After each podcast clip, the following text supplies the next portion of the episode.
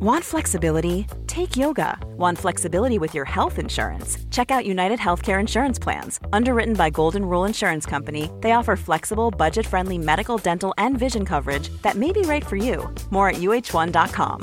Quality sleep is essential for boosting energy, recovery, and well-being. So, take your sleep to the next level with Sleep Number. With a Sleep Number smart bed, you can individualize your comfort level and enjoy a better sleep night after night. J D Power ranks Sleep Number number one in customer satisfaction with mattresses purchased in-store. And now the Queen Sleep Number C four smart bed is only one thousand five hundred ninety-nine dollars, a saving of three hundred dollars, only for a limited time. For J D Power twenty twenty-three award information, visit j d power dot com slash awards. Only at Sleep Number stores or sleep number dot com. Tänk om de kunde använda gravida kvinnor som spårhundar. Det skulle bli lysande. Ja, det är helt nosa sjukt. Fram varandra så här knarkgömma och så här unkenkorv. Det, var så här, det är helt sjukt. Här är det vattenläcka. Det känner jag. Det kanske du och jag kan göra karriär på. Spårhundarna. Präggo, präggo, präggo, Preggopodden, Preggopodden, Präggo, Preggopodden, Preggopodden. Hej och välkomna till Preggopodden med Ann och Andrea. Sadlen. Och Brodin. Mm. Vi har en ganska ny podd. Ja, precis. Det här är avsnitt nummer två där vi snackar om graviditet och allt som hör där till. Ja. Det är väldigt mycket som hör där till. Tycker ja, vi kvinnor i alla fall. Ja, men, men du, det här är din femte graviditet du river av just nu. Ja. Eller om man kan riva av någonting i nio månader. Sniglar av. Ja, sniglar av i nio månader.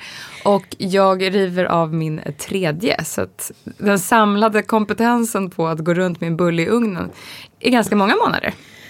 Ja, allt för många månader. Men så, så träffade jag någon elefantgraviditeten. Min, min frisör, hans mamma... har sexton barn. Nej. Så tänker jag så här, hela hennes liksom nästan aktiva guldår oh, har gravid, hon eller gått omkring barn. Så här. Ja. Då kanske man inte ska klaga så mycket, men det är så här, man är ju sin graviditet och där är ju ingen annan och det, man tror att alla förstår hur man känner. Men uppenbarligen måste hon inte tycka att det var superhärligt, eller var hon liksom typ lite religiös? Jag tror att det handlar ja, jag tror att det handlar både med religion och kultur och varifrån man kommer att göra. Ja, mm. sexton är ändå mycket alltså. sexton är jäkligt mycket. Jag fick frågan av barnen igår om man kunde ha hundra barn och bara nej, nej det kan man inte ha, inte som mamma. Som men pappa som man kan, kan man ha hundra barn. Om man har ett harem. Mm, det ja. funkar. Ja. Och då bara så följdfrågorna, oj, oj, tänk så mycket mat man måste laga. Ja, ja det behövs. Det var inte riktigt det jag tänkte på. Nej, men, men um, vi har ju det här härliga liksom, som vi pratade om förra veckan. Att när man precis har plussat och mm. vägen dit och sådär. Men nu har vi då precis plussat. Hur känner man? Liksom? Det, det här är ju så roligt. Det är väldigt det roligt. Fasen. Det här är ju så olika som vi snuddade lite vid förra podden, så är det så här att ett plus kan ju tas emot på så otroligt många sätt. Ja. Om man inte liksom riktigt har planerat det, om man inte vill. Jag tänker kanske mer förr i tiden innan man hade preventivmedel. Så uh, kanske det var inte alltid så här super convenient. Nej, och det kanske var så här, nej men gud, det här är skillnaden på liksom succé och katastrof om man säger så. Mm. Och så finns det tvärtom, de som har kämpat i år och så kommer det där plusset. Men med plusset kommer ju också oron på ett sätt. Med oron liksom för missfall eller att det är någonting med barnet som inte är som det ska. Och liksom, det, aldrig är man ju så orolig som precis när man har plussat. Jag har inte varit ett dugg orolig. Jag är den här som så här, tar upp luren, sitter med plussträcket på termometern och säger så här, hej pappa det är jag, hej. Och precis när jag bestämt mig för att jag ska vara lite så cool, hemlighetsfull. Ja. Den enda gången som jag inte har varit sådär, tagit upp luren och eh, shared it with the world, eh, det var faktiskt första graviditeten. Mm. För hade jag precis fått ett nytt jobb, ett så ganska fint chefsjobb. Och då ville du inte. Ja, och jag var gravid när jag tog det, men jag ville så otroligt gärna bort från mitt förra jobb. Så att jag var så här, nej, jag kör en gravidfulis. Ja. Och jag tycker så här, vad fasen, om jag hade sagt att jag var gravid, då hade jag förmodligen inte fått jobbet. Nej, tyvärr är det ju fortfarande så. Och ja. d- även om det här är vadå, fjorton år sedan, så är det ju, tyvärr har det inte alltid liksom blivit så mycket bättre. Nej, det är jag tycker, ofta skämt. Man läser i tidningen så här diskriminering, hon anmälde för att hon inte fick eller blev avskedad mm. och sådär. Så att då sa inte jag någonting första veckan tjugotvå när jag gick omkring med mammabrallor. Sen kom bebis nummer två. Då kunde man inte, alltså mörka det gick inte på samma sätt längre. Nej. Men det är där som är lite, alltså på ett sätt vill man ju bara basunera ut till hela världen. Bara, jag är gravid! Mm. Men jag vet inte, jag är lite hemlighetsfulla typen. Jag vill gärna liksom kanske ha gjort de här testerna först och varit i min egen lilla Mona Lisa-bubbla. Liksom gått runt med ett litet leende och bara varit så här, hmm, mm. härlig. Men, eh, tycker du själv? ja, ja, ja, absolut. Så där tycker jag är så signifikant när man är gravid. Man bara, gud, jag är såhär moder jord. Ja. Jag börjar på en hemlighet. Alla andra bara fortsätter sina liv som inget har hänt. Ingen märker något. Men det är bra att man tycker det själv. Inklusive den blivande pappan så bara, ja, ja, men det var jättekul, du är gravid, fantastiskt. Här, men du ser ju likadan ut så nu gör vi precis som vanligt. Mm, nu går vi vidare. Medan man själv är bara helt uppslukad av det här och surfat varandras sajt på vecka fem. Vad vecka händer fem. I kroppen? Det händer mycket vecka fem. Det händer mycket vecka fem. Men jag vet inte, jag tror att det där är väldigt individuellt. Men jag Jag hade ett behov av att vara lite hemlig. Eh, medan du då ringde pappa med stickan i handen. Det är väl det att jag tycker att det är så otroligt roligt. Man får en så här adrenalinpåslag. Ja, det är det. det. Man så här, ha, ha, det går nästan inte att bära själv. Nej. Eller jag kan inte det i alla fall. Men man kanske kan räkna till tio. Ja, eller så han förtror man sig åt någon kompis. Kanske som är i samma sitt som det är någon annan som är gravid eller precis fått den. Så det gjorde jag. Mm. I typ vecka sju, för jag kunde, det var sprickfärdig, men jag ville liksom inte berätta för någon annan eh, och jag ville liksom vänta med familj och alltihopa, för jag vet att då skulle det bli stora trumman direkt. Jag bara tänker hur man ska resonera, för det var någon som sa en ganska fin kommentar tycker jag, att jag väntar ut barn, jag väntar inte ett missfall. Så även, exakt. Ja, så även om jag skulle nu få missfall eller någonting som skulle bli dåligt, så skulle jag säga det. Och du vet ju hur jag är. Jag tror ju på att man ska prata om saker och ting. Men samtidigt så är det väl det också att jag har aldrig haft ett missfall. Nej. Så jag vet inte ont det gör. Nej. För att jag gjorde ju en ganska stor blunder, ska jag säga. Jag skrev om min liksom bästa kompis, eller ja, nära liksom vän i alla fall, om hennes graviditet mm. i en krönika. Mm. Ja, men du vet så här, man använder ju alla inspiration för dagliga livet. Inspirationer. Mm. Och så plötsligt får jag bara ett så här sms, bara, ring mig typ. Och eh, ja, då hade hon fått missfall. Och ja, där stod det ju tråkigt. Svart på vitt. Och jag, så här, jag tänkte att det var väl ingen som förstod vem det var. Men det var det ju såklart. Ja. Hon var så arg och ledsen. Och jag var så här, eftersom jag har den där inställningen. Men man berättar väl. Och sen om det går dåligt, då berättar man väl det också. Men där lärde jag mig verkligen att så här, det kan vara så otroligt integritetskränkande. Ja. Att ge sig in i någon annans graviditet så här tidigt. Och jag tror också att... att just det här missfall och så. Jag tror att man tar väldigt illa vid sig. Mm. Och att det är kanske någonting som man vill vara lite själv med, eller bara prata med vissa få och inte behöva basunera ut också det för hela världen. Först mm. att man är gravid och sen att man fick ett missfall. Och jag tror att därför kanske många väntar med att säga att det kanske efter vecka tolv då, ja, det ska anses lite säkrare, eller man har hunnit med de här nipt och kubb och nupptesten och allt vad det heter. Men vad tog du för test den här gången? Eh, eh, heter det kubbtest? Ja, det heter det. Ja. Och en nipt. Det var ju helt nytt. Det fanns ja. ju inte med de andra. Det jag hade fanns... talas om det innan. Jo, men det fanns ju när jag väntade Bobban för tre år sedan. Men då var man tvungen att åka utomlands. Ja, ja. Nej, jag tänkte, nej. Jag tänkte med Sverige. Men nu fanns det. Ja. Eh... Men det var ju svindyrt. Ja, det var det. Vad kostade men... det? Typ åtta tusen spänn. sex och fem det jag gjorde. Mm.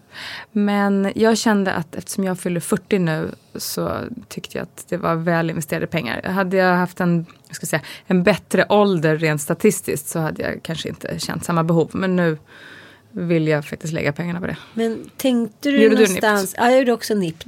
Mm. Eh, sen har jag faktiskt en kompis som har gjort nipt och ändå fick ett barn med kromosomavvikelser. Ja. Ah, ja. Mm.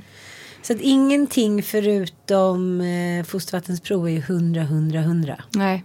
Eh, men jag kände ändå så här, Nu har jag gjort det. N I P, det är alltså ett blodprov för er som inte vet det, som skannar av mammans gener och D N A, D N A och, och bebisens och ser då om det är någon kromosomavvikelse. Precis, som är då nittionio procent säkert för Downs syndrom tror jag, och kanske nittiosju för de här andra som jag redan bort vad de heter. tretton, trisomi sjutton, tretton, ja, precis. Ja. Det var det min kompis hade. Ja. Mm. Så, att, ja, men, så den här oron, den är ju liksom... Men den har ju såklart, tycker jag, den var mycket påtagligare nu än bara för några ja. år sedan, tyckte jag. För när man kollar statistik, då blir man ju galen. Ja, precis. Man kanske inte ska göra det.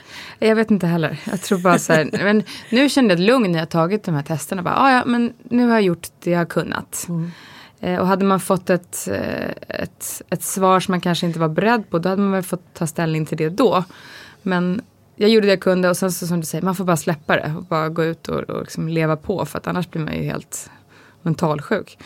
Men hade du överhuvudtaget så här, tänkt eller pratat med din snubba om hur ni skulle göra om det var något fel? Nej. Nej, nej jag heller. Tänker alltid positivt. Ja, jag med. Alltid positivt, det är lika bra. Det är bra. Men... nej, nej, nej, nej. Men däremot, det som jag hade glömt bort lite från de tidigare graviditeterna, det var ju det här illamådet. Och jag kommer ihåg att jag var så nöjd. Bara, oh, nej men jag känner faktiskt ingenting. Den här graviditeten kanske blir sådär smidig och liksom så härligt. Och sen så bara slog det där illamående till som en käftsmäll. Men när slog det till? Vecka sex. Började du smyga sig på? Nej, jag har ju inte haft det där riktigt. Nej. Jag blir ganska arg. Lucky you. Nej, men jag... ja, men då är det någon som gav mig tipset, om man mår illa så ska man äta innan man vaknar. Ja. Ja, men alltså jag och aldrig till... någonsin bli hungrig. Hela tiden var lite, lite, lite mätt. Så att... någon lite, litet kex i munnen. Ja, typ så. lite, lite mindre bara. Ett litet kex i munnen gör ju snart att man blir ganska rund och god. Jo, men... ja, kanske inte rund. Men hellre men... rund och god än illamående, kände jag. Ja, men jag bara undrar vad det beror på. De har ju fortfarande inte liksom riktigt kommit fram till. Det är att man har mer hormon än andra, eller liksom... ja, det är någonting med magsyran tydligen också. Jag vet inte, men jag fick en liten craving på baguette i början av graviditeten. Och mm-hmm. åt sjuka mängder baguette. Smög ner på Ica och köpte den här baguetten. Och tydligen fick jag höra sen av en sjuksyster att just den här baguetten dämpar magsyran, vilket gör att dämpar illamåendet. Jaha. Att kropp, min kropp hade liksom självreglerat illamåendet. Så hade jag alltid en liten baguette i handen så, så var det inte så baguette, farligt. Baguettekvinna. Men det var ju liksom en rätt påfrestande period, för samtidigt så höll jag på att spela in ett tv-program och jag höll på att göra massa inslag i Nyhetsmorgon, och det är inte så kul att känna att man vill kräkas i direktsändning. Den... Den undviker jag gärna. Nej, men det har hänt förr. Det har hänt förr. Med en annan tjej. Eh, så att jag hade den här baguetten till hands var jag än gick. Och, och hur länge satt det i? Eh, det satt nog i, alltså två månader. Och värst var det som sagt om man blev hungrig. Men jag blev aldrig hungrig, för jag hade ju alltid baguetten. Alltid en lilla baguette. Men, alltid men lite tycker, smörgås. Det var ju smart, en liten smörgås. Coca-Cola, funkar det? Vet inte, jag dricker inte Coca-Cola. Det kan säkert funka. Uh, inte jag, alltså jag, tror så här, jag tror att man ska äta det man är sugen på till en viss gräns. Om man är bara sugen på Ferrari-bilar kanske man ska tona ner just Ferrari-bilen lite. Men jag tror att kroppen blir lite sugen på det som dämpar illamåendet. Så man får liksom vara lyhörare. Ja, men sen, man får väl också tänka på lite att man ska röra sig lite som en så här gammal tant. Så att man inte får upp det. Och vitaminer har jag läst ska hjälpa. Och så här, luft och... då ska man undvika såna här dofter. Herregud. Ja. Vilka har varit dina vidrigaste dofter? Um, jag vet inte, men det var framförallt en parfym som en kvinna på mitt gamla jobb hade. Som jag, alltså jag kräktes på den här parfymen. Men det var ju väldigt liksom, personligt gentemot henne. Så jag sa, ursäkta, jag, jag stod inte ut med din parfym. Så jag bara undvek, undvek henne. Du kunde inte säga det. Jag kunde inte säga det. Där är jag för liksom, konflikträdd. Men thai-kiosken... nej, inget sånt. Grillkiosken, nej, och inte, alkohol. Nej, kaffet heller är det ju liksom många som får problem med. Nej, jag känner inget sånt. Men inte alkohol? Nej. Oh, jag tycker så mycket. Och jag var så irriterad och båda mina befäder är lite så äckligt. Och, nej, jag bara tyckte allting var äckligt. Ja. Ja, och sen ska man, kan ju skippa tandborstningen direkt efter maten. För då är kräkreflexerna som piggast. Aha, det är ett litet tips. Mm. Det är lite tips. Och så ska man äta något litet innan man går och lägger sig. Ja, nu, exakt så. Nu har inte jag varit illamående, men om jag hade varit det. Eller jag har varit lite illamående, men jag vet inte om det kan bero på att jag var stressad. För det är stress kan ja, också sätta exakt. Igång illamående. Jag tror att det kan nästan göra saker och ting värre. För att jag tror att jag blev väldigt mycket mer illamående den här gången. Just för att jag var så... hade så otroligt mycket att göra. Jag fick aldrig vila. Jag fick liksom aldrig bara ligga på den här soffan i tio minuter och ta det lugnt. Utan jag fick ju ha den här panikbaguetten i fickan hela tiden. En liten baguette, tack. En liten baguette, tack. Ja, men det var därför jag till slut började gå till andra mataffärer. För jag tror inte de trodde det var klok. För jag var liksom inne på Ica så mycket och handlade baguette. Vatten är bra också. Mm. Ja. Men vatten, vatten, det är så tråkigt. Det är som att säga till någon som är godisjunkie att frukt är naturligt godis. Mm. Alltså, ja. Ja, ja. Men ändå inte också. Samma. Nej. Men jag vet inte, nu har ju vi ändå kanske klarat oss ganska bra. Men jag har ju en kompis som blev gravid med sin flört efter en vecka. Oj då. Och, eh, ja men, ja. Hon bara såhär, nej men skjut mig, vad ska jag göra nu? Men hon hade inte ens tänka skjut mig innan hon mådde så illa så att hon hamnade på sjukhus. Oj, vad jobbigt. Ja, men du vet, bara fick ligga med dropp. Ja. Och, och hon bara kände så här, men vad roligt, vad romantiskt. En vecka senare. Men det finns ju de som blir så här sjukt illamående så att de är liksom, ja men verkligen måste sjukhusvårdas. Ja. För att de kräks så mycket, för att de inte kan behålla någonting. Min kompis Sara låg ju på sjukhus båda graviditeterna under hela graviditeten. Alltså det måste vara en mardröm. Ja. Jag tycker, alltså, du ska inte ha en trea. Hon var mm, jättekul. Jag undrar, där på sjukhuset, det här är kanske någonting man borde ta reda på. Är det så att de stoppar liksom illamåendet, eller är det bara att man får dropp så att man inte helt liksom tappar det? Men man är fortfarande lika illamående. Så man står ändå och kräks där i två månader nonstop. Men det är bara jag vet man, inte. De jag... balanserar liksom vätskehalterna och salterna. Jag vet, kanske någon salt, salttablett. Jag vet inte, men jag kan Stack. bara tänka mig. Ja. Ja, nej, jag har varit väldigt förskonad för det där. Jag har varit förskonad från det mesta. Men samtidigt så tycker jag ändå att det var ganska jobbigt så här första tiden. Man har tänkt att man ska vara så himla, himla lycklig. Ja, och hälsosam. Ja, och hälsosam. Och istället har man bara varit så här, flytta hem sina bästa kompisar och ligga och bli så här intravenöst matad med grillchips och det. Det är just chipsen aldrig var min grej. Nej. Men jag som är väldigt hälsosam i övrigt hade ju liksom lite problem med att jag hela tiden bara ville äta baguette. Mm. Alltså nu är baguetten inte det värsta man kan äta, men det är inte så liksom, det är inte så näringstätt. Nej. Det är inte som en, en härlig liksom ekologisk lax med en råfodssallad till. Nej men gud, jag har haft väldigt svårt att äta fisk och skaldjur. Det känns som liksom för nära. En räka... äter en räka. Jag tänker så. Ja. Ja. Och sushi. Och, äh, jag tycker allting har varit så slimigt. Slimigt. Och sen det här med första gången också när man får äta och inte. När jag liksom väntade första barnet då var det, fick man inte äta sushi. Man fick inte... Det var så mycket som man inte fick äta. Och nu får man typ äta allt det. Ja. Jag tycker också att det är märkligt. Vem bestämmer vad på något ja, sätt? Det, men jag tror att det blev så för att folk slutade fullständigt äta fisk. Och fisk är ju ändå jättebra mat för ett foster med omega tre och omega sex och, och sådär. Jättebra för hjärnan. Och jag tror att när folk, eller folk, blivande mammor la av helt så behövde de lätta upp de där reglerna lite. Men jag tror att det är väl de här insjöfiskarna som är så fulla med miljögifter som är allra värst. Men jag, jag håller mig till... att hålla mig från grönmögelost, alkohol, cigaretter, prosciutto och salami. Mm. Men det är väl typ mm. mina big fives. Mm. Men sen, sen är det inte så på. Mycket mer som är förbjudet. Nej, men det är ju vissa fiskar som liksom inte är så bra. Ja. Typ storhälle, flundra och... Du var craving. Nej, faktiskt. Men det är lustigt det där med craving, att det går så fort. Alltså det finns en desperation hos vissa av mina kompisar för craving. Allt från vettextrasor tills där står slicka. Vad har de gjort med den? Nej, suget på den. Alltså den, Sug, är, den har inte varit skitig. Men lite skitig. Ja, det vet jag inte. Men slickat, slickat på krita, på? Ätit grus. Eh, Luktat på bensintank. Mm, mm. Den är ju så konstig. Ja. Jag hörde om någon som hade blivit helt besatt av såpdoft och skurade varje dag bara för att liksom omge sig med den här doften. Gud, den cravingen skulle jag vilja. Ja. Jag har alltid haft sura grejer i början. Så ja. Sura dödskallar, clementiner. Mm. Big Mac hade jag för sig den här gången. Jag hade inte ätit en Big Mac på typ tjugo år. Och så bara, måste ha Big Mac, måste ha Men Big Mac. Men kanske, du kanske behövde lite kolhydrater där eller någonting. Fett, någonting mm. som, som, som kom ja, men, snabbt genom Big Macen.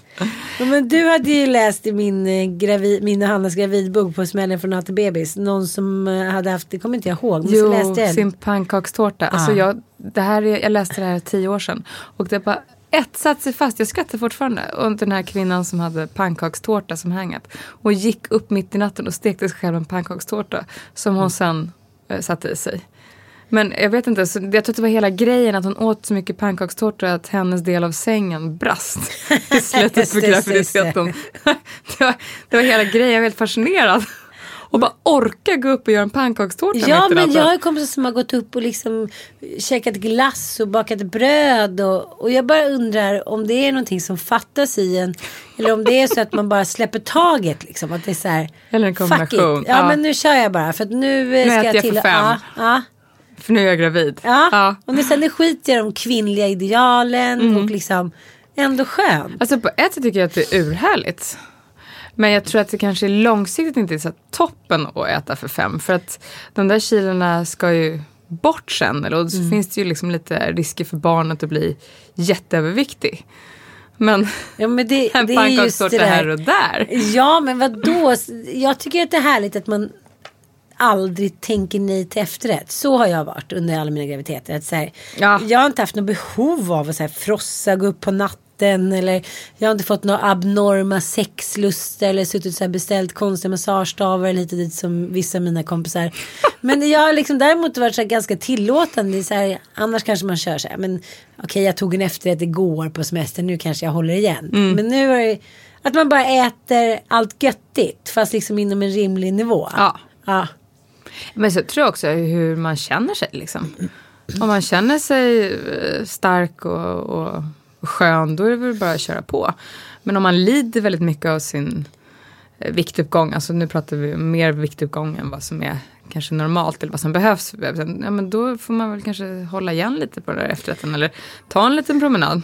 Men jag tror de flesta känner det. Jag tycker inte det behöver vara en grej. Men nu läste jag om så här, unga tjejer i Australien mm. som har börjat röka under graviditeten för att de har fått för sig att de ska få mindre bebisar då. Nej, men det är sjukt. Ja, men alltså, det är en ny trend.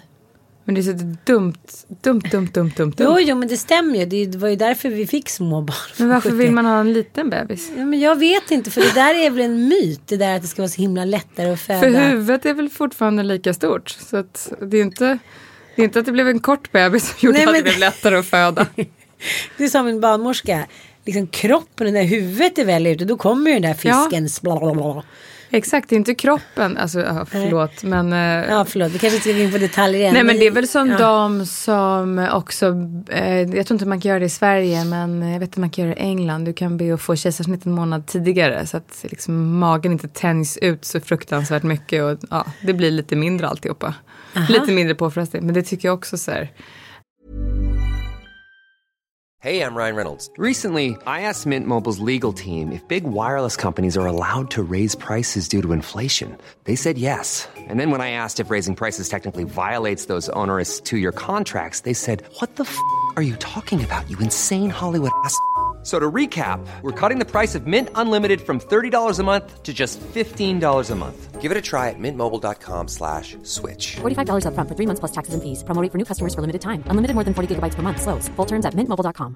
Quality sleep is essential for boosting energy, recovery, and well-being. So take your sleep to the next level with Sleep Number. With a Sleep Number smart bed, you can individualize your comfort level and enjoy a better sleep night after night. J D Power ranks Sleep Number number one in customer satisfaction with mattresses purchased in-store. And now the Queen Sleep Number C four smart bed is only one thousand five hundred ninety-nine dollars, a saving of three hundred dollars, only for a limited time. For J D Power twenty twenty-three award information, visit jdpower.com slash awards. Only at Sleep Number stores or sleep number dot com. Flexibility is great. That's why there's yoga. Flexibility for your insurance coverage is great too. That's why there's United Healthcare Insurance Plans. Underwritten by Golden Rule Insurance Company, United Healthcare Insurance Plans offer flexible, budget-friendly coverage for medical, vision, dental, and more. One of these plans may be right for you if you're, say, between jobs, coming off your parents' plan, turning a side hustle into a full hustle, or even missed open enrollment. Want more flexibility? Find out more about United Healthcare Insurance Plans at u h one dot com. Jag menar, man kan vara fåfäng, men någonstans går ändå gränsen. Nu blev jag typ, jag är månad fem, nu tycker jag att den här liten... Men var inte det Posh Spice gjorde? Jo, jag tror jag Ja, eller sitt rykte, jag vet inte. Men så här, och bara kom på tanken. Så här, ja, nej, det finns föreligger inga medicinska anledningar. Utan mest vill jag bara inte att mitt skinn ska bli uthöjt. Så att, please, jag bara... ta ut den nu. Fast det händer ju faktiskt otroligt mycket i kroppen. Det är bara liksom att läsa på lite. Alltså det är som ja. mycket, och blodet forsar och hormonerna forsar. Det är som, jag, man blir verkligen en mamsilla. Ja. På typ tio, ja men liksom det går på tio sekunder. Mm. Och själv är man i den här mamsilla-bubblan och liksom är helt nere eller uppe i sin egen liksom sfär. Medan alla andra bara går runt och livet är precis så vanligt. Look at me, look ja. at me. Men det är en konstig känsla. Det är jätte... Men jag är lite glad och dina vägnar att du aldrig liksom har haft några såna här riktiga cravings. Det är ju rätt skönt. Jag hörde om en kompis, hon hade blivit helt besatt av bakpulver. Mm-hmm. Den tycker jag lite, för det ska tydligen också dämpa illamående. Ett tips. Oklart hur hon fick i sig, om hon bara åt sked rakt av. Nej, gud, eller om hon liksom strödde det typ över salladen. Jag, ingen... jag har själv lite svårt för bakpulver. Men, men vadå? Man kan väl inte bara äta det som, som ett pulver? Jag vet inte. Hon måste ha blandat ut det på något sätt. Allting som är fettigt är ju göttigt när man mår lite konstigt. Ja. Det är härligt att ha någonting att stoppa i munnen. Men det som har förvånat mig ganska mycket är det där att man får så många tvivel första veckan. När man är så här, även fast man är nykär och liksom har planerat det, så är det så här, men gud, var det här verkligen rätt? Och jag drömmer om gamla killar. Ja, verkligen. Frågorna typ kommer upp. upp gamla killar och säger hej. De bara, jaha, vad vill du? Jag vet inte riktigt. Hej då, typ. jag vill att de kanske inte röst. var så dåliga liksom, som jag trodde. Kan det här verkligen vara rätt? Och klarar jag ett barn till? Eller kommer jag bli en bra mamma? Eller, ja, men du vet. Mm. Det kommer lite som ett brev på posten. Känner inte du så någon gång? Eh, jo. Jag tänker efter. Tvivlarna finns ju alltid, men samtidigt så här, jag är en person som gör väldigt mycket. Jag orkar inte tänka efter så mycket. Bara, nej men det här känns bra, då blir det bra. Mm. Och så, så orkar jag inte oroa mig. Utan, nej men det blir jättebra här. Hej och Och så, så händer det något, så jag hann ändå inte lägga så mycket tid på den här oron. Nej men så kanske det är. Men, men eh, jag tyckte i alla fall att det var så förra, när jag väntade Bobo, när det var så här, att man skulle ha en ny pappa sina barn. Mm. Det tyckte jag var en konstig känsla. Mm. Ja, men det kan jag förstå. Jag var kanske lite orolig för att kliva in i hela scenariot igen. När man har två barn som är stora och självgående, och så, så ska man in liksom i bebisfasen igen och graviditet, och jag är mycket äldre den här gången. Och, men samtidigt så har det också varit extremt skönt, för jag vet... Så ingenting vara för evigt. De här nio månaderna, de kommer gå över. Barnet kommer komma ut. Det kommer bli stort. Det kommer inte skrika varje kväll. Nej. Man har de här lite äldre härliga som, liksom, som en målbild. Men man, man har ju också förträngt mycket, tror jag. Ja, och det tror jag är bra. Faktiskt. Det tror jag också. Preggopodden. Men apropå craving, så måste jag bara ta upp min egen lilla craving jag hade med Diana, som alltså är mitt första barn. Då hade jag ingen matcraving direkt. Jo, men kanske lite clementiner där, men ingenting som egentligen är värt något annat. Men däremot fick jag en bizarr eh, lust att köpa kuddar. Prydnadskuddar. Prydnadskuddar? Prydnadskuddar. Jag köpte trettiosex stycken. trettiosex? Mm. Och åtta plädar. Jag kan i efterhand tolka detta som att jag kanske hade ett litet behov av att boa. Ett litet behov. Men trettiosex kuddar, var placerar de här? Var det bara högar på golvet som man gick runt? Nej, men i samband med att jag var gravid med henne så höll vi på att renovera vårt hus. Och det var liksom kaos överallt. Det var kaos inne i huset och det var kaos utanför för att det behövde dräneras. Så att jag tror att de här kuddarna blev min fasta punkt, att mm. det kommer att minst. Det blir mysigt med kuddarna. Och värme Och värmeljusen. Men eh, till mitt försvar måste jag säga att jag har faktiskt kvar de flesta kuddarna än idag på olika ställen. Även om jag kanske har lejt bort till mamma eller några ligger i källaren, så liksom De lever, men, men inte förgäves. Men var du medveten om det här? För jag tycker så här, i efterhand så pratar man med så många tjejkompisar som säger så här: men gud, varför sa du ingenting? Varför sa du inte att jag sydde om en gammal gardin till en bröllopsklänning och tyckte att jag var råhet? Man var så här, men det går inte. Man sillas, så, så här, be aware. Ja. Momzilla is coming through. Ja, mm. Step away. Så här, say nothing, just agree. Nej, men alltså, jag var ostoppbar. Jag, just den kudden som jag såg där då skulle jag ha. Ah. Det var inget snack. För då var den speciell, den hade något speciellt tyg. Jag hade en särskild förbläss för såna här österlenkuddar. Du vet, de här lite gammaldags av gammalt tyg som kanske är hundra år gamla, jättefina. Och varenda loppis vi var på eller antikbods bara, är den här, också den här måste jag ha. Men loppisar, det hade, blev jag också helt tokig. Ja, och små barnkläder, så här gamla som barn hade haft förut. Det var som så här, mitt svenska jordarv skulle jag återuppleva. Det var så konstigt. Ja, så konstigt. Och det är ingenting man planerar, det är bara att man blir liksom lite crazy bananas. Ja, man blir det. Och så med kuddarna kände jag ingen panik. Jag hade kanske en mer panik om jag hade liksom haft craving på smågodis och satt i med ett kilo varje kväll. Mm. Men de här kuddarna, det var ändå någonting liksom med substans. Du menar att det var istället för godiskuddar? Ja. Men det är också roligt hur omgivningen reagerar, tycker jag. Att när man berättar, jag vet inte, du har ju väntat lite med att berätta, men jag har ju alltid berättat snabbt.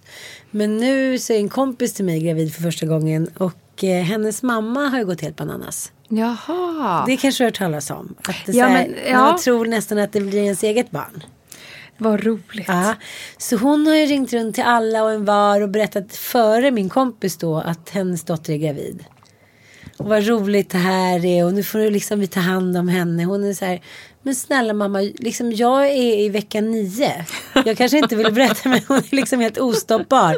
Hon har ringt sin exman, hans fru som hon inte haft kontakt med på liksom tjugo år. Och nu ska liksom familjen enas. Ja, men det är lite vackert ändå. Det här är något hon ändå hade väntat på ja. länge.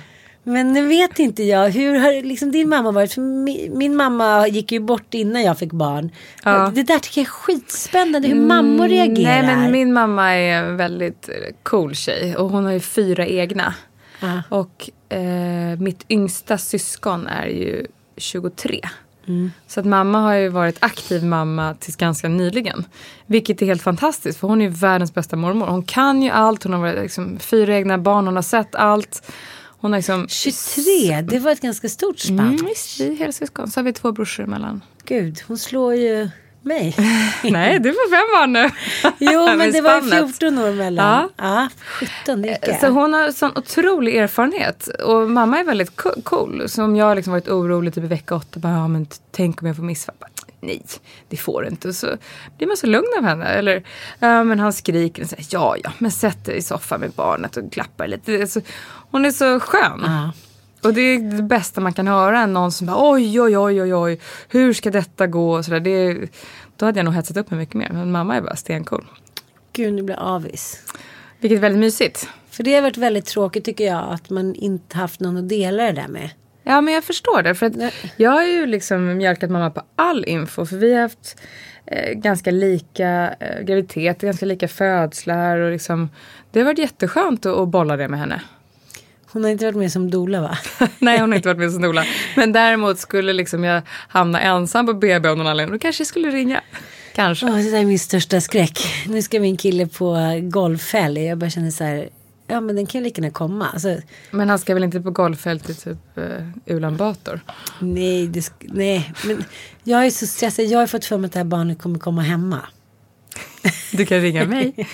Ja, men då har jag vissa kompisar. Jag är jättebra på att hålla hand. Ja, men det är och resultatet är riktad. Ja, det kan man tänka mig.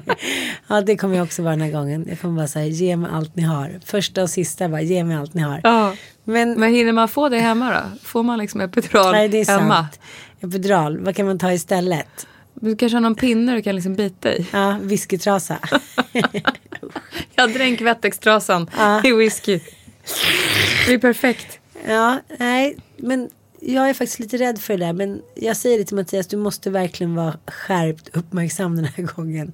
Vi måste åka direkt Bobo får följa med i värsta fall. Men ah, nu ska jag inte tänka på det. Nu är vi ju i början av graviditeten. Och eh, jag tycker att det är svårt det här. Nu, som sagt, som innan så har ju jag alltid sagt det tidigt. Men man kanske inte vill säga till alla. Typ chefen, nej, eller kompisar. Precis. Och då måste man ju bli lite så här fantasifull. Mm. Eh, när man till exempel ska gå på middag mm. och liknande. Men ingen... Om man är van att dricka ganska mycket vin. Ja, men det kanske man inte är. Men ingen av mina vänner har lyckats liksom lura mig.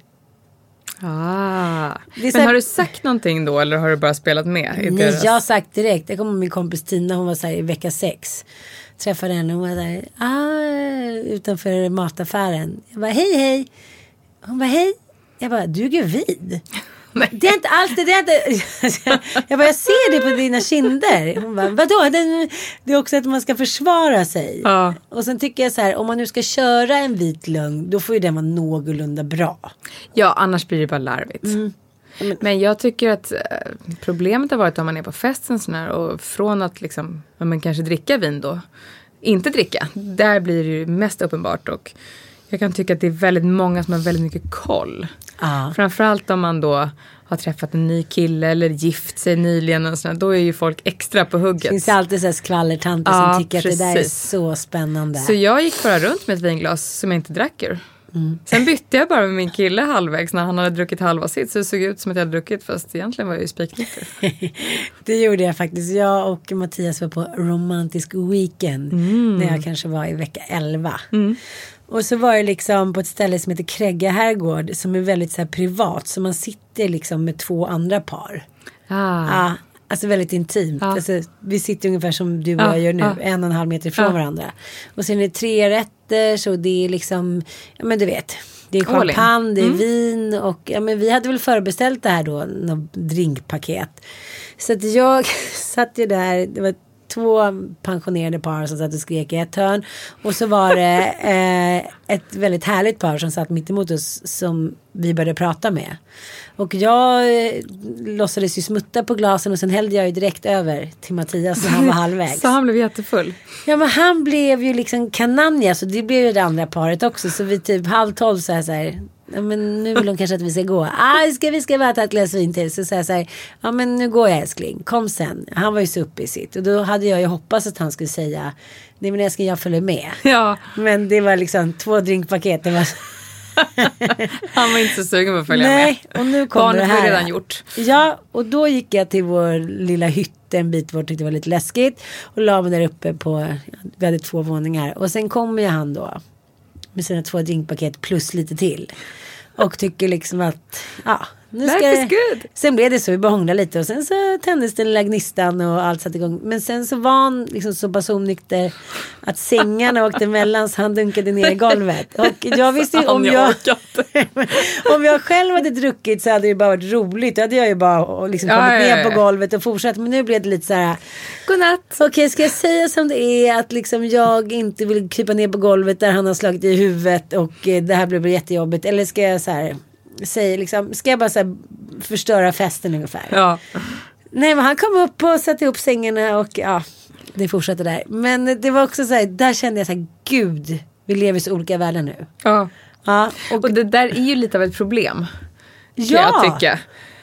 Att inte bara för att man är nykter självklart, utan för att man är liksom så uppe i sin hormonfest själv. Mm. Den enda festen som är rolig var som på skärm. Pågår. Ja. Ja. Så att man liksom, man kan inte riktigt relatera, det är inte så roligt, det är inte så intressant. Så här, ja men festa på, ni har kul, men så här, uh, jag kunde inte bry mig mindre. Nej, och det är så också svårt när de kommer hem sen och har varit ute på natten och gärna vill berätta. För innan har man kanske gått ut tillsammans, så nu är man bara så här, det luktar illa, sluta äta i natta, macka med kaviar eller vad har de, käka kebab. Jag skiter i om du börjar bråka liksom med hitten och hatten, ni pratar politik eller invandring så här. Jag skiter i det. Jag vill bara ligga här och kolla på min mage och liksom så här fundera. Ja, och tänka om jag ska ha den där lampan där eller den lampan där. Man blir helt inskränkt. Eller vilken barnvagn. Ja, jag vet. Ja. Momsilla. Mm. Mm. Och jag förstår att det liksom kan skava i relationer. Det är klart att det kan skava, för att man är ju liksom, som sagt, killen är på fest och, och, och tjejen är på hormonfest. Ja, men det, jag bara hör fortfarande, liksom, även fast det har gått några månader nu, hur vi pratar som i en skämtfilm. Som att vi är på musikal och ena sjunger så här: I saw him there, I saw him there, no I saw her there. Alltså vi liksom, det är som ett skämt. Jag säger så här: men skulle vi, tycker att vi skulle ha barnsängen här till höger om sängen? Och han säger så här: ja ah, men jaha, vad sa Sanna då då? Ja men tycker, alltså vi, det är som att vi inte hör varandra. Nej. Och vi skiter i varandra. Jag bara tänker så här, det är väl så det är då? Jag tror det, eller så får man ju liksom skämta om det lite så här. Vi har precis gjort ett litet renoveringsprojekt hemma, för att jag fick någon sån här magisk boa-instinkt och behövde driva igenom allt på två veckor och har piskat de här stackars hantverkarna runt i högervarv. Och till slut var det så här, jag sa till min kille, vill att jag ska liksom informera dig eller? Bara, kan jag bara köra? Kan jag bara köra, ja. För jag såg att han liksom, hans engagemang var inte riktigt lika. Han blev matt. Han var inte riktigt lika entusiastisk över olika barntapeter och annat som jag var. Han var nittiosju kuddar. Ja, precis. Prego, prego, prego, prego podden. Men om jag hade fått ge ett råd till mig själv, mm. som jag är idag, mm. till första gången jag var gravid, mm. som fjorton år sedan, mm. då hade jag nog uh, sagt så här: försök att förstå killen lite. Han är lika rädd som du, om inte mer rädd, för han är inte hormonpåverkad. Nej. Han är inte på fest hela tiden, uh, och det är okej. Okay. Det kan ju vara vad som helst, liksom, att man själv har haft något problem med sin egen pappa och nu känns som, gud, jag kommer inte alls bli en lika bra pappa. Eller tvärtom, jag, tänk om jag blir en lika dålig pappa, liksom. Exakt, verkligen. Mm. Och jag tror att där måste, man måste liksom prata, prata, prata, prata. För mm. att det finns så mycket känslor och tankar och hormonstörningar som kommer upp. Och liksom, man måste kunna ventilera det. Det är inget bra att gå med det själv, varken som, som blivande pappa eller blivande mamma. Sen tycker jag man har sett tusen exempel på män som tror att nu är livet över. Ja. Även fast det var planerat, så tänker de så här: nu måste jag passa på. Mm. För att snart kommer vi vara instängda. Och mitt ex gick ju på föräldrakurs, och då var det en präst som var så här, pappa-coach. Han sa så här: säg hej då till era flickvänner, ni kommer inte träffa dem på två år nu. Kan man säga så? Ja. Fy, vad hemskt. Det låter som att det var på femtiotalet, ja. Men det var ju faktiskt bara, ja, det var fjorton år sedan. Så att jag tror att man istället heller, man blir så besviken på allting när ens blivande in, man blir så besviken på sin blivande man eller blivande pappan om inte han är med en lite i den här hormongrejen, men det kan de ju inte vara. Nej. Jag var väldigt hårt dömande, kommer jag ihåg, så här: jaha, du vill inte kolla färgen på virkade mössor, jaha, du vill inte. Jag tror att det blir bättre om man släpper de förväntningarna. Mm. Eller, man ska inte ha förväntningar överhuvudtaget. Det är enklast. Men den, säg inte den till första gravid kvinna. Du ska inte ha några förväntningar. Då bara... För den blivande pappan liksom är inte riktigt där på samma sätt. Det är, som du säger, de har inte samma hormonpåverkan. Och så här, ja, ja, men det är liksom åtta eller nio månader kvar eller vad det då är. Det, är liksom, det kommer bli jättebra. Men blivande mamman kan det också vara. Men jag pratade med en kompis som levde tillsammans med en kvinna. Och hon sa så här, när hon hörde mig och Anita Schulman prata om våra problem. Hon var, hade gått hem till sin fru och sagt så här: gud, vi kanske inte pratar med varandra som vi bråkar så lite. Att det liksom fanns mer förståelse. Ja. Förstår vad jag menar? Hon var, är du ärlig mot mig? Mycket, sluta anklaga mig för massa grejer för att du har träffat Ann och Anita. Det... Jag tänker att liksom det är lite så här, inte Mars och Jupiter och Venus, allt som de här gamla böckerna heter, att man kommer från skilda planeter, men det är ändå, man ska inte underskatta ett hormonpåslag. Nej, Nej. Verkligen inte. Men ett annat tips som jag också skulle vilja ge mig själv om jag hade slungits tillbaka i tiden, men den erfarenhet inom situationstecken jag har nu, som har lett till vissa insikter men också ibland till inga insikter alls, tycker jag. Det är ju så det är att vara gravid. Men man kan ju faktiskt så här, titta tillsammans på de här liksom, familjesidorna, eller titta på en film eller läsa någon bok. Nu håller jag på fortfarande till nuvarande man, fast det är hans andra barn, och skickar så här små pikar typ. Ja. Den här veckan känns det som jag har en melon mellan benen. Det står det här. Det är verifierat. Och han är så här, men gud, är det så här du känner? Alltså hur ska de kunna veta? Nej, men de har ingen aning. Nej, och, och då ska man vara så himla härlig första graviditeten. Man ska verka så ogravid. Du berättade om att ni hade varit på en fest i somras och du hade så här, kämpat på till fem. Så var man ju hela tiden med första barnet. Man skulle så här, gå omkring i höga klackar och man skulle inte låtsas om nästan att man var med barn fast Nej, man var så precis. gravid som man aldrig mer kommer vara. Ja. Det är en svår kombo. Man vill bara gå hem och dra på sig mysbyxorna och ja. ta fram baguetten. Ja, men det blir så av och på. Då tänker, fast man kanske inte vill ha sex eller liksom gå ut och festa, så kan man i alla fall liksom hångla lite och gosa och göra lite grejer som man gjorde innan, fast det inte behöver vara på samma liksom crazy bananiga sätt. Men Ann, om vi skulle summera eh, vårt lilla avsnitt här, eh, har du några liksom konkreta handfasta tips från fembarns mamman till bi? Ja, det har jag faktiskt. Tänkte väl det? Jag bara, men vad var det nu? Jo, Nej. men framförallt i början när man har plussat där, att, att det är ju självklart upp till var och en när man vill berätta. Men jag har själv gjort misstaget några gånger att jag har sagt till andra, om andra som har varit liksom under tidig graviditet. Mm. Så mitt tips är så här, var tydlig. Säg så här, jag vill verkligen inte att ni säger det här. Jag kommer inte berätta någonting förrän jag har gjort... ja men nupptest eller nipt eller vad det nu handlar mm. om. Så ni säger inte det här till någon. Och om du inte tror att den personen klarar av det, vilket säg någon inte. Kanske skulle kunna säga till mig, så säger det inte då. Nej, precis. Du valde ju att säga till liksom en person så ja. att du fick prata av dig. Ja. Mm. Och jag blev väldigt tyst i vecka sjutton. Ja. För jag visste att det fanns många som inte skulle kunna liksom hantera det. Och jag kände att jag behövde vara säker på massa olika saker innan jag gick ut med det. Mm. Men sen tycker jag också att, att mår man illa och är helt sänkt och sådär, ja då kanske man måste berätta om man känner att liksom, gud, jag måste typ in på sjukhus. Annars får man smyga där med sin, sin baguette eller sin mm. hallongrotta eller mm. vad det är. Sen om man mår dåligt eller mår illa eller bara mår allmänt psykiskt dåligt, för det kan vara massa konstiga tankar som kommer upp. Mm. Eh, så säger prata med någon och gå in på olika forum, för de flesta har ju känt likadant. Precis, det finns alltid någon där ute som känner som du, eller som har samma craving som du. Ja. Eller samma ja, konstiga tankar. Eller... Eller... Men, men det finns ett liksom vitt spann ja. av konstigheter som sker. Så var inte rädd för dem, utan bara omfamna dem istället. Precis, och, och jag vill också bara flagga upp lite, jag som tycker det är så viktigt att äta bra ja. mat, att har man en väldigt, väldigt avvikande matcraving så kanske man, alltså nu tänker jag avvikande, att den inte är så här jättehälsosam, så kanske man kan också kompensera med bra. Man kan ta en frukt tillsammans med sin Ferraribil. Jag kommer ihåg att det var en reklam då med Burger King med sen hamburgare som rök, du vet. Alltså jag blev typ lite illamående av hela ja, men jag blev inte det. bilden och, jag ser framför mig. Ja, och det var, då fick jag den här craving-känslan att så här, nu åker du och köper den här hamburgaren till mig och den ska ryka. Ja. Annars så skiljer jag mig typ. Ja, lite sammanfattning. Momsillas har vi varit lite till mans allihopa. Precis, ja. Men det är okej att vara en momsilla.